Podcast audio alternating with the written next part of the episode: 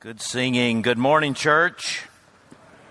Would you please turn with me in your Bibles to the book of Amos?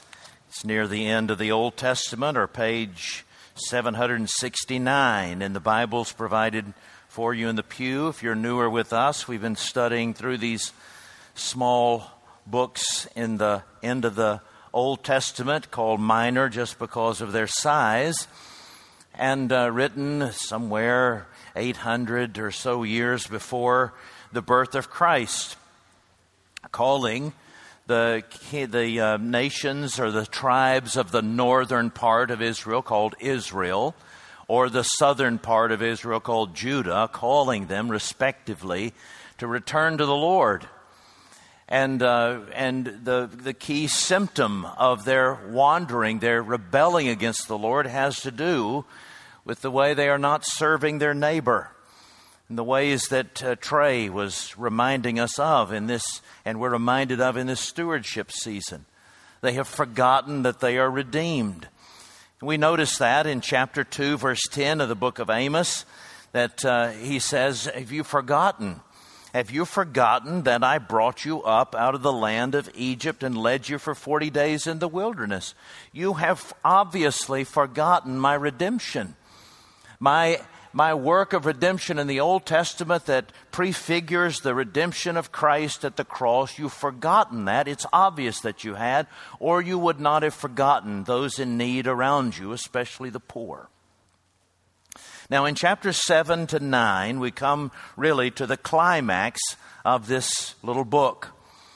Uh, the climax of the book because in it, Amos relates five visions visions he's been given by God, or dreams, or insights uh, into the situation of the Israelites in the north to whom he's been sent.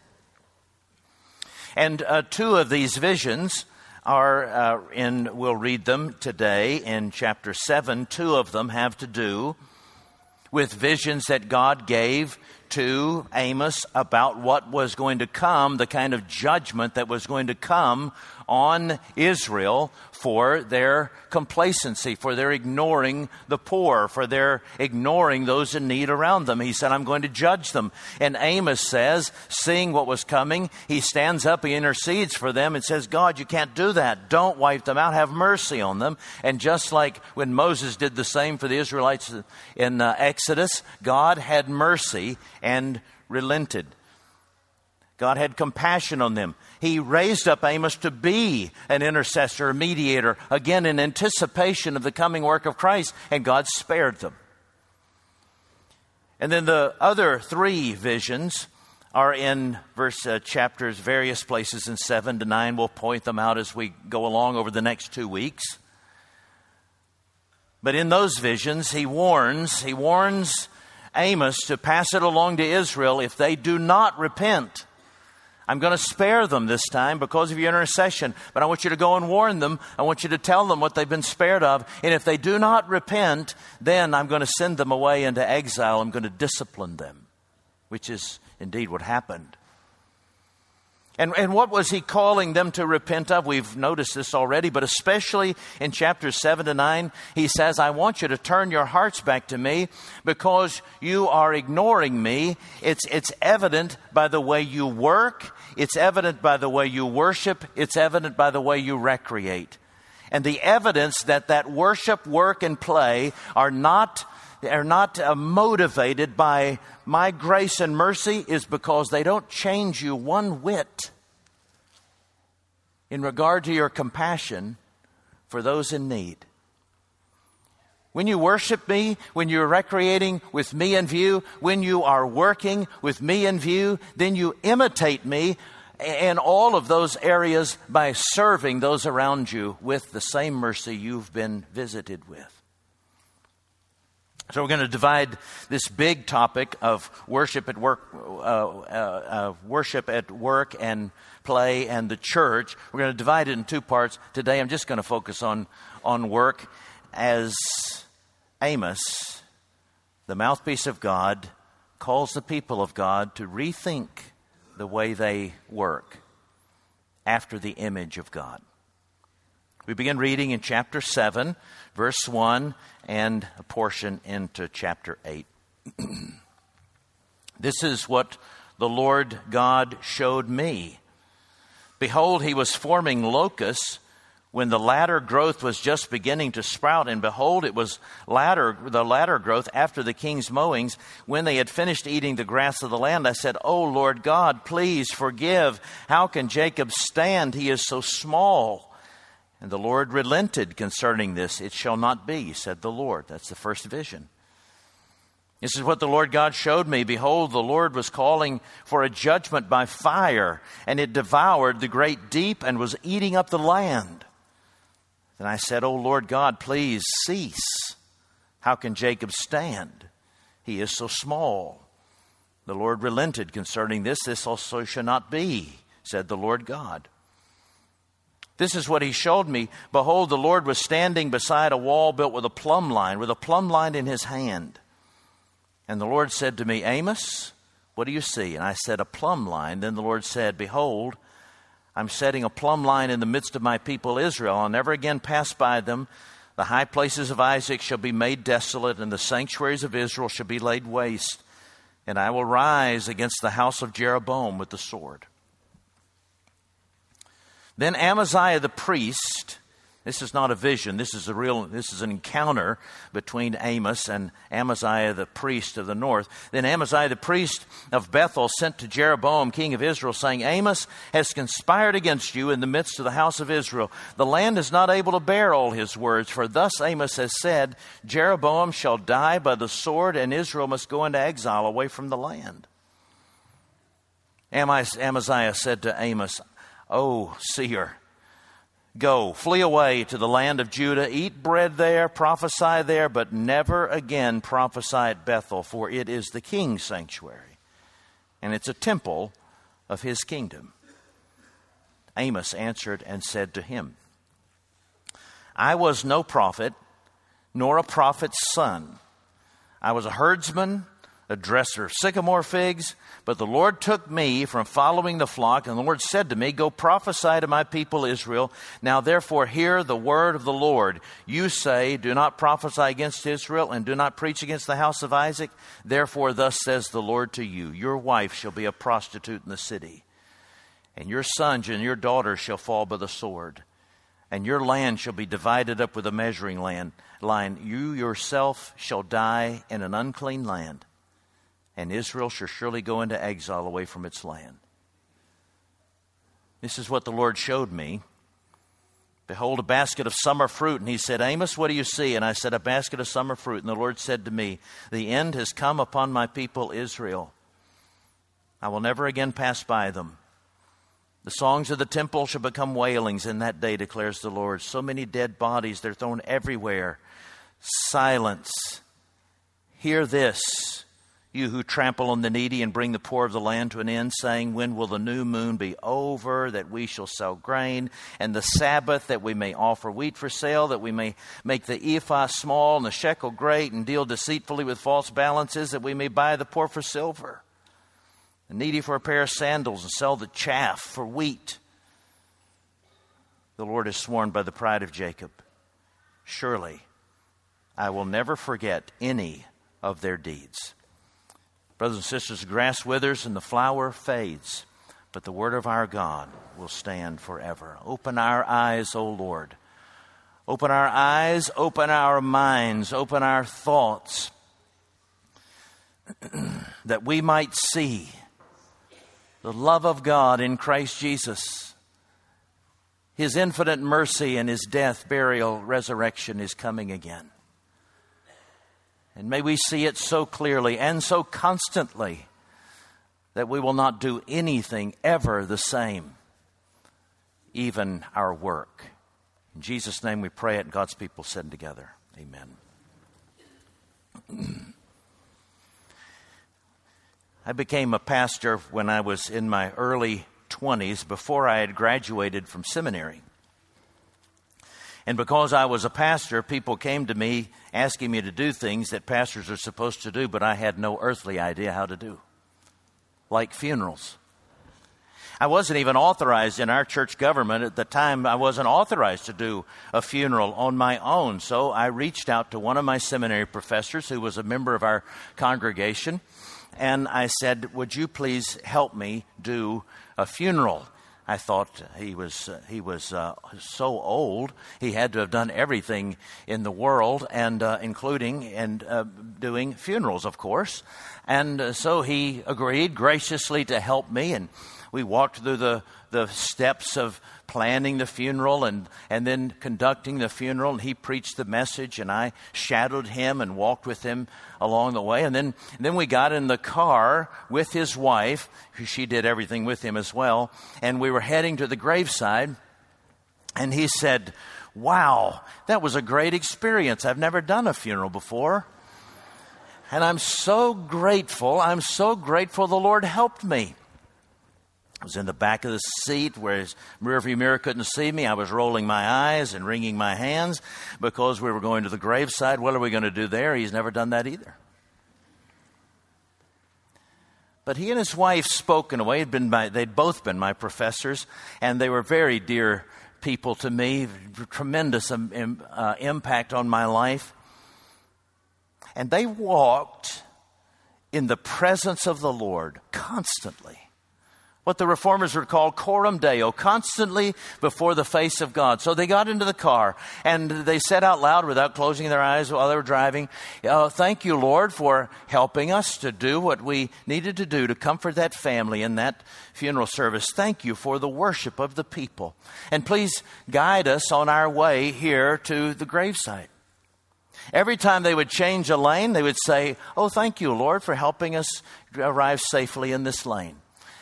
And then we arrived at the at the at the, the, the. Thank you, Lord, for helping us get here. Thank you, Lord. Isn't God good for letting us get here? Now, Lord, please help us to do this service. And we did the service. We got back in the car, and they continued. Thank you, Lord, for helping us in that service. Wasn't that wonderful, Marie? Yes, Wilbur, it was great.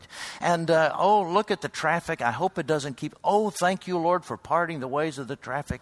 And uh, and it isn't God good and the Son He's given us today. And frankly, uh, to my embarrassment, I thought at that moment, could we talk about something else? Could we have a normal conversation? Meaning, normal is that you don't have to invoke the Lord's name in everything, that you don't really have to see the Lord's hand in every. And as that thought was forming, I thought, what a sin. They are the example to me of the way we should be living. Constantly in the presence of God, our thoughts constantly racing to Him and returning with thanksgiving to our current condition, seeing His hand in everything that is happening, including our work when Amos leans into the Israelites and says, The Lord is not pleased with you. I've prayed that He would be merciful to you and spare you the judgment you deserve. But I'm telling you, if you do not change your ways, if you do not repent of the warnings that I'm about to give to you, then He's going to discipline you. He's going to, he's going to take you away into exile. He's not going to wipe you out, we learn in chapter 9, because through this line, He has to bring the Messiah to us but he is going to discipline them back into faithfulness. And, and, and he, he says, what is, the, what is the cure for that problem? That problem of unfaithfulness in worship, that problem of unfaithfulness even in your recreation, where you only consider yourselves and indulging yourselves and never anybody else. And, and, and in your work, what is the cure for that? Is it doing more work? Is it feeling differently? No, he says it's to think differently. It's to change the way you it is to change the way you think and that thinking begins at redemption. It's to go back and think about how the Lord saved you. Chapter 2, verse 10. It is for us to go back to the cross and remember how the Lord saved us, the kind of work He did for us, the worship He rendered to the Father, that, that his delight, his recreation, is, has been, and is always to serve us It is to look on Christ and his redemptive work in the past, his redeeming work in the present. And it is through that, in response to that perspective, as Trey said so well today, to work in a way that is reflective of the image of God in which we've been created. Now, just two, two simple points that should transform the way we think about our the way we should that we should transform our work and these two thoughts in particular in response to grace that we think about the mission of our work which is the mission of God and the mission of God is what we've prayed for today your kingdom come your will be done on earth as it is in heaven to think about our work as mission, and that mission is the bringing in of the kingdom of God. And then to think about our work as mercy, in reflection on the kind of work that Jesus has done for us. That in our work of bringing in the kingdom, there is always a merciful component to it, asking, Now, I'm not only doing my work, but uh, how may I use it how may I use it to serve other people? How may I serve people in that work? Just those two simple but profoundly difficult points that can only be carried out by dependence on God's grace. First, thinking about our mission. How in the world have I gotten to work, after all, from these passages? Well, in verses 1 through 3, it comes, verses 1 through 6, really, it comes because uh, Amos warns. He says, listen, these first two visions had to do with the destruction of your crops, had, the, had to do with the destruction of your economy. So, uh, what God was threatening was that He was going to destroy not just your first crop, you know, you, they grew the first crop, the second crop was a bounty crop and uh, was to, you know, the first crop was for survival, the second crop was for profit. He said, I've destroyed, and, and, and also for uh, insurance in case the first crop had had gone bad, you would at least be able to survive. You might not make a profit, but you'd be able to survive. But the second crop, he said, that the threat was against both crops. So that there would be no food in the land. He's going to destroy your economy. Why? Because this work that God had entrusted to them, these, these agricultural vocations, by which they were not only to find their survival, but by which they were also to supply for the needs of everybody in the land the owners were taking all the profits for themselves. And when they had a bountiful crop, it didn't result in blessing to those who were helping them reap the crops, but they were instead consuming more profits for themselves. Your work, he said, is not reflective of what I created you to do. When I put you in the garden, I said, I want you to, I want you to, to tend to this, be good stewards of this garden in reflection of my image. I've created all things in the space of six days, and then thereafter, after this rest, thereafter, I'm entrusting this continued work of unpacking the potential of the creation. I've entrusted that to you. And so you're going to imitate me. And just as I have provided for blessing for you and mercy for you, who are vulnerable creatures, I want you to imitate that part of my work as well. And so I've, I've given you the ability in this, this land of milk and honey, this land of abundance, I've given you the ability to uh, make a living, to run an economy, to supply for a society, for your family's needs, but also for the needs of others in reflection of my mercy, the way I set up this world to be. I made you to be givers like me, not takers. It's reflected even in our, in our Declaration of Independence, at least in the first version, when Thomas Jefferson wrote, We are endowed by our Creator with certain unalienable, uh, unalienable rights. And, and how do we know that? that? That we have these unalienable rights of life, liberty, and pursuit of happiness? Because he originally said, because this is a sacred and undeniable truth. Now, Benjamin Franklin didn't like that. He said, cut that out and just put self evident. But even Thomas Jefferson, who, you know, you wouldn't want to be your Sunday school teacher, but at least he knew a Christian worldview, he knew the truths of it. He said, This is sacred and undeniable life, liberty, and the pursuit of happiness. God has woven into His creation this principle of giving. You've experienced it from a merciful God who worked and crafted creation and put you and me in the center of it thereafter, continue His work of unpacking the potential of creation in service to our families and to others. Now that's reflected, those, now of course, Adam and Eve. Uh, uh, turned to self and they rebelled against the Lord, and uh, we are the heirs of their selfishness. That, that our default then is not to serve, like we learned last week, it is instead to take. It is not to give, it is to take. And so the Bible has, has written into Scripture principles for doing business, doing our jobs in, reflect, in a way that is reflective that King Jesus is our ultimate boss. We find lots of instructions for, uh, for uh, doing business, or for doing any vocation.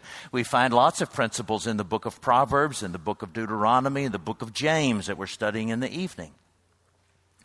Some of those principles include things like muzzle not the ox while he's treading out the grain. So there's responsibility. We're, we're called to be merciful and, and uh, generous even to the animals who are uh, assisting in this agricultural economy. This, this, even the animals that are assisting us in making a living. And so, what did, why did they say muzzle not the ox? Because as the as the ox was was uh, was dragging around his threshing sledge and crushing the grain and separating the wheat and the chaff, uh, then the, the, the ox could nourish himself with some of the fruit of his labor. He could eat some of the grain along the way, keep him fueled up. It'd be a reward. It would incentivize him to keep going. But some people had become, like these people in, in the northern part of Israel, had become so selfish that not only were they they were consuming anything extra for themselves they were consuming anything extra at the expense of their animals so they put a muzzle on the ox so that he couldn't eat into their profits there are other principles like you need to have accurate scales, Proverbs 11, 16, and 20.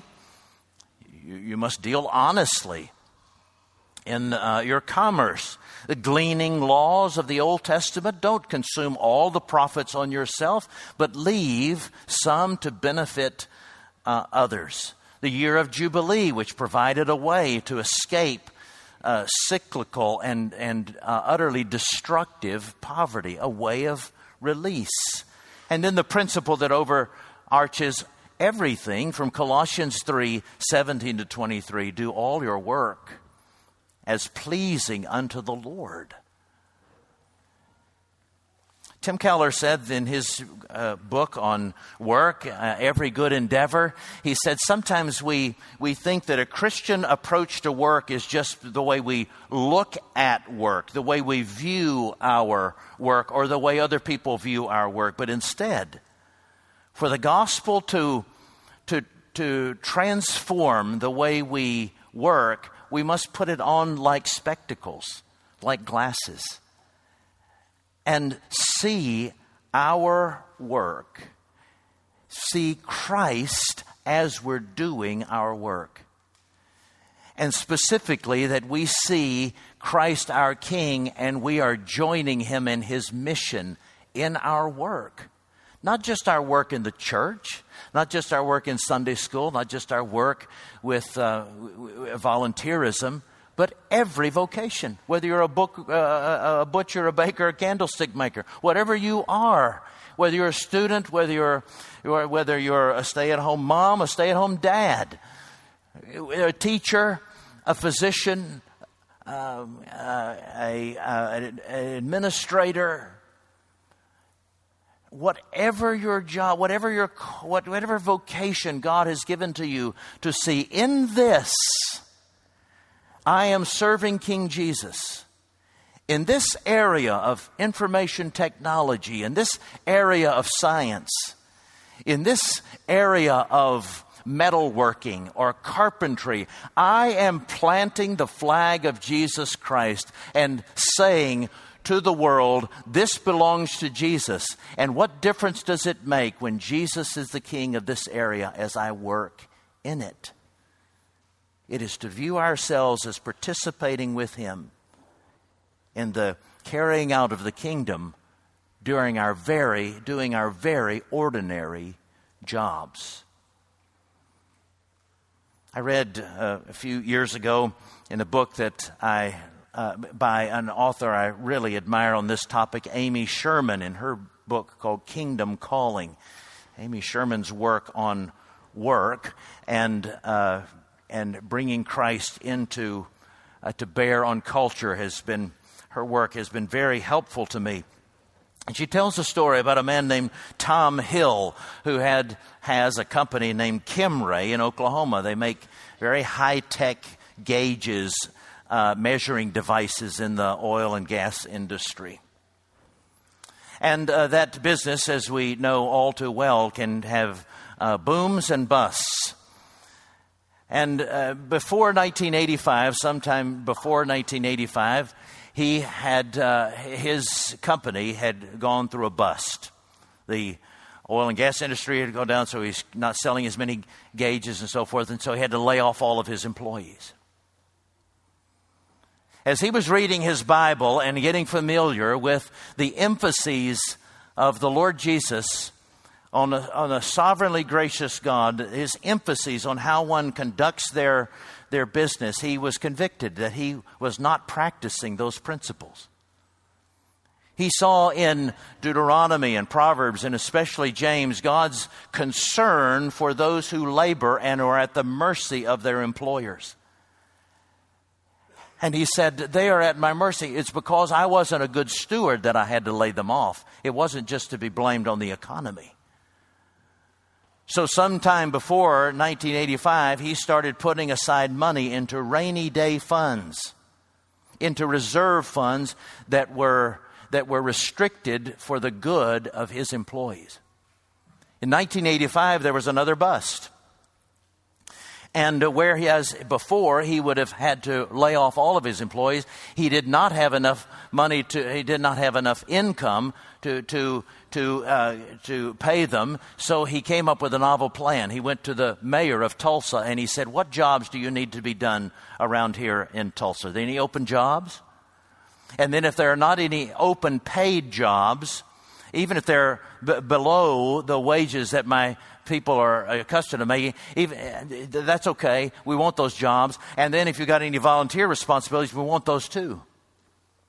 And so he turned his 92 employees out and he said, Here are jobs for all of you. Some are paid, some are not paid. You're going to make the same amount that you did working for me. But the Bible not only says that I am responsible for taking care of you in times of of uh, need, you, as an image bearer of God, are still to be working. So I'm not just going to pay you while you're sitting at home. I want you, you, here's, here's work to be done. And the Bible also says that we're to bless our city. So everybody continued making, having the same paycheck, but they did very different jobs. Some minimum wage jobs, some not paid at all. But they worked until the economy came back. And when the economy came back to the point that he could do so, he rehired every one of the 92 employees. Do you think that he was popular with his employees? Do you think he had any problem sharing with them the good news of Jesus Christ? Do you want to come to church with me? If your faith does that for you, I want to hear more about Jesus. You bet he did. And it all starts with, start with, with beginning, understanding I'm not the king of my business, my vocation. Jesus is the king. And he has principles by which I am to operate as our, as our own uh, homemade scholar here, Michael Rhodes, says the king has an economy. And it's the, the king's rules for economics and business by which we are to live, even if nobody else is. Second thing our text teaches us is by uh, example, application, is that there must be a merciful component to our doing our work. that our that our, we, we haven't just kept the king's economy. We have not just demonstrated that Jesus is our king if we turn out an honest day's work and, and don't cheat anybody and, and, uh, and, and, and we, we work and rest in appropriate rhythms. But if we're truly going to represent the image of God in the way we work, there will be merciful components. There will be manifest ways in which we are serving others. Now, this is where I find Amy Sherman particularly helpful in her book, Kingdom Calling. and she defines four pathways, not alternate pathways, but she's just giving us examples to, to, to, uh, to, as catalysts for how we can be creative in the way we use our vocation in a stewardly way for the kingdom of God. And I know you to be a congregation, and when I throw these kinds of these these ideas out, you take them and run with them. So that's that's where we're going. These four pathways. She calls the first one bloom where you're planted. The second one, donate your skills.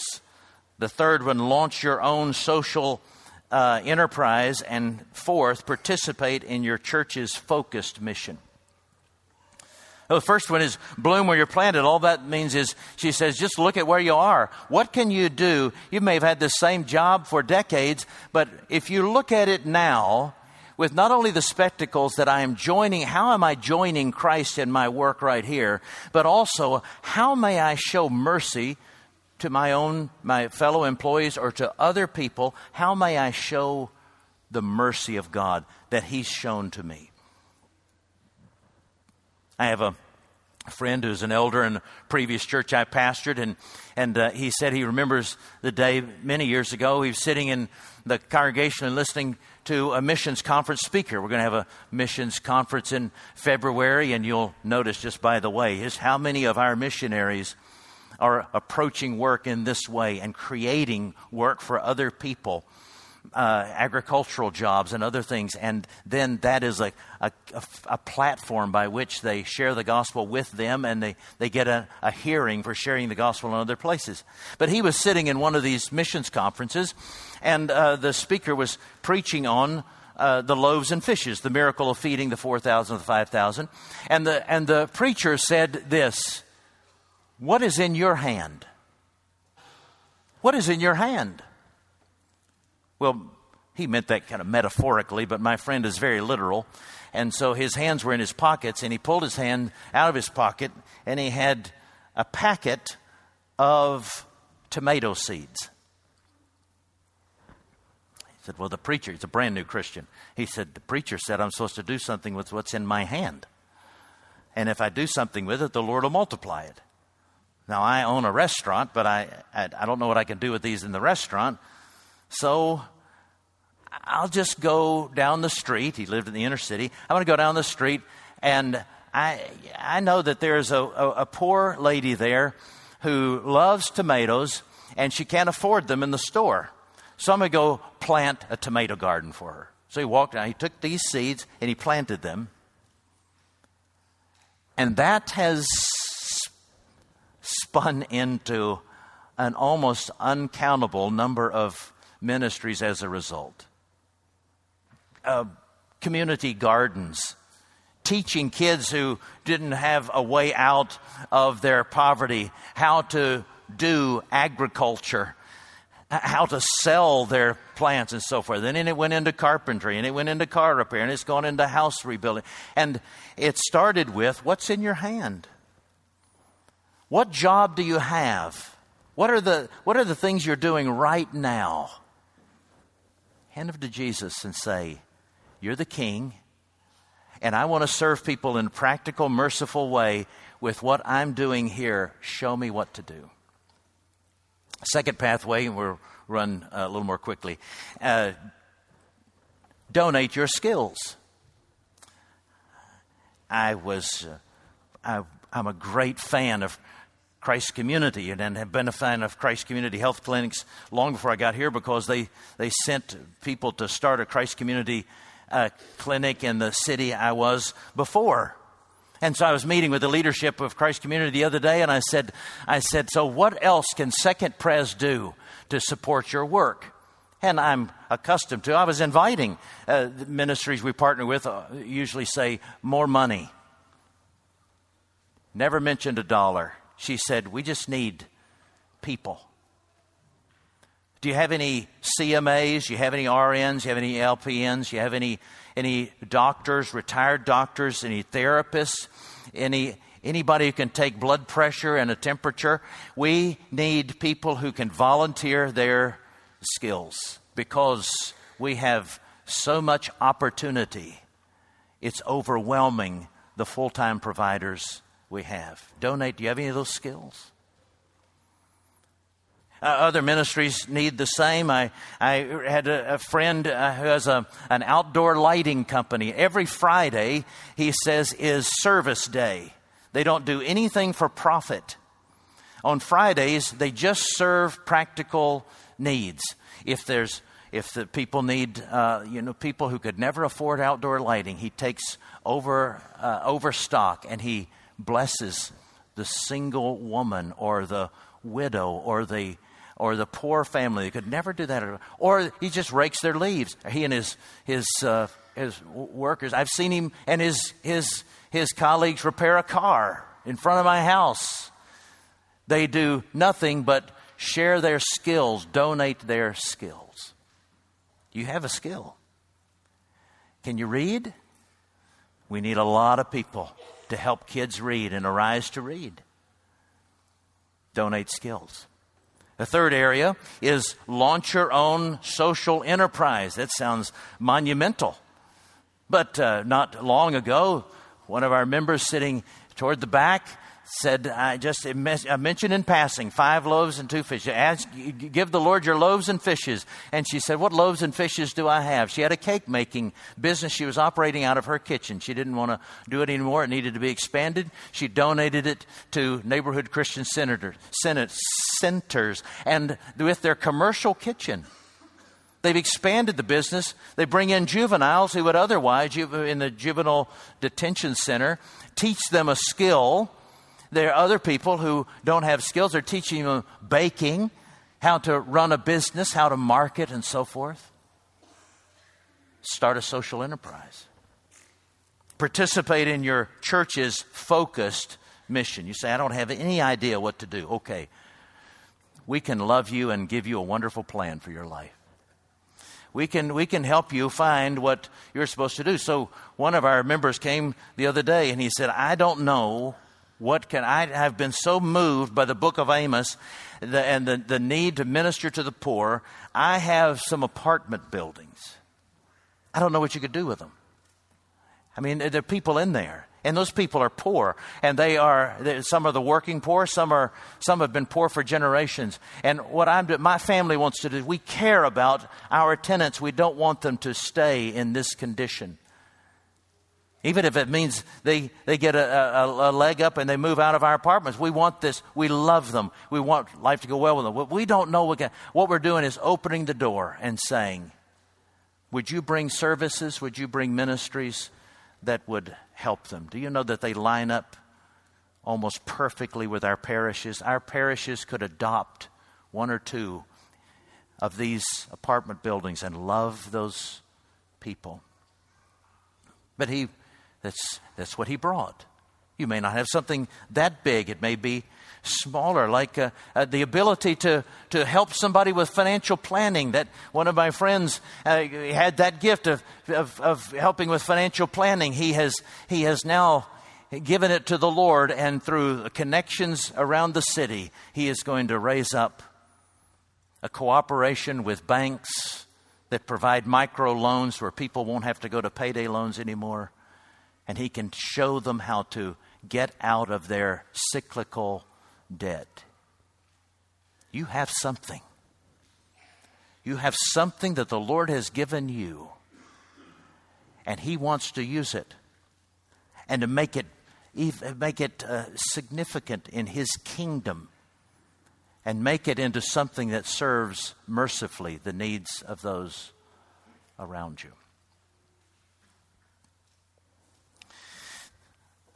This is a story you will not believe unless I tell you who told it. It's not George telling you. It's Sinclair Ferguson, my, one of my professors. Uh, and uh, Sinclair Ferguson is a very famous theologian. He has uh, credibility worldwide. This is his testimony.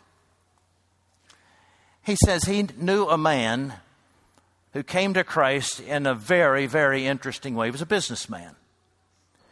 And this man uh, was an executive, and he was over um, a, a, large group, uh, and he was going there to to tour the facility, this particular facility he had not visited before. So he met with the manager, and the manager took him on a tour. I said, Well, I see what people are doing. I want to see what the place, how the place is laid out. And in those old days, there were things called typing pools.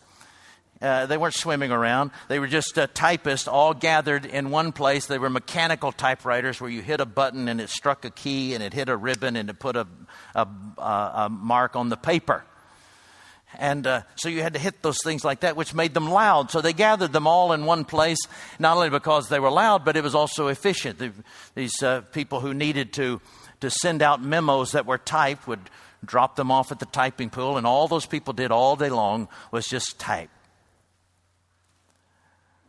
So the manager was touring the executive along. He went along a, a catwalk and he's going over this type, this typing pool, just moving from one place to the next.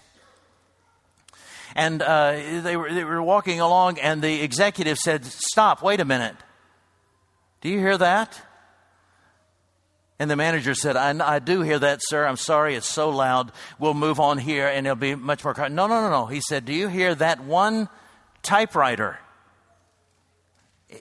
No, sir, there's a bunch of typewriters down there. No, no, no, listen. There's one typist, one typewriter, one typist who is who is different from all the rest. There's a there's a there's a rhythmic quality to that typing. There's there's a there's a kind of there's a kind of joy in that typing. Who is who is doing that? It's that it's that person right there. What's that person's story? The manager was a Christian. He knew his, his boss, the executive, was not a Christian. He knew the man he was pointing to, whose, uh, whose typing he was admiring, and he said, Well, that man is a friend of mine. He is, he's a Christian. And I, didn't, I wouldn't think that I would, wouldn't have thought that Christianity, his, his faith would have an impact on his typing. But if, if you've heard something, uh, that might be the situation because he does, you know, a Christian is somebody who, who knows that they're going to go to heaven, that their sins have been forgiven. And a Christian is one who tries to live and work gratefully for that redemption. Maybe that had an impact on his typing. Do you know that that executive came to Christ? Do you know that that executive changed the way he approached business and the, the way he shaped the culture of his business? And it all started with someone who was a typist and probably wasn't thinking that day, I'm going to type in such a rhythm, rat a tat tat, rat a tat tat, that I'm going to lead somebody to Christ. No, they are, but somehow they're looking at King Jesus and it makes its way out of them in the way they work. And that work had the ultimate merciful impact on someone who did not know Christ in a personal way and bore fruit in other people's lives as well. Let's submit our work to Him and pray that He uses it in a way that brings a name to Himself. Let's pray together. Lord Jesus, thank you for your word, for these prophets who knows their way into every area of our lives, even our work. But not to, not to drive us to hopeless guilt, but to include us in the joy of participating with Jesus Christ in his redeeming work in this city and in the world. In Jesus' name we pray. Amen.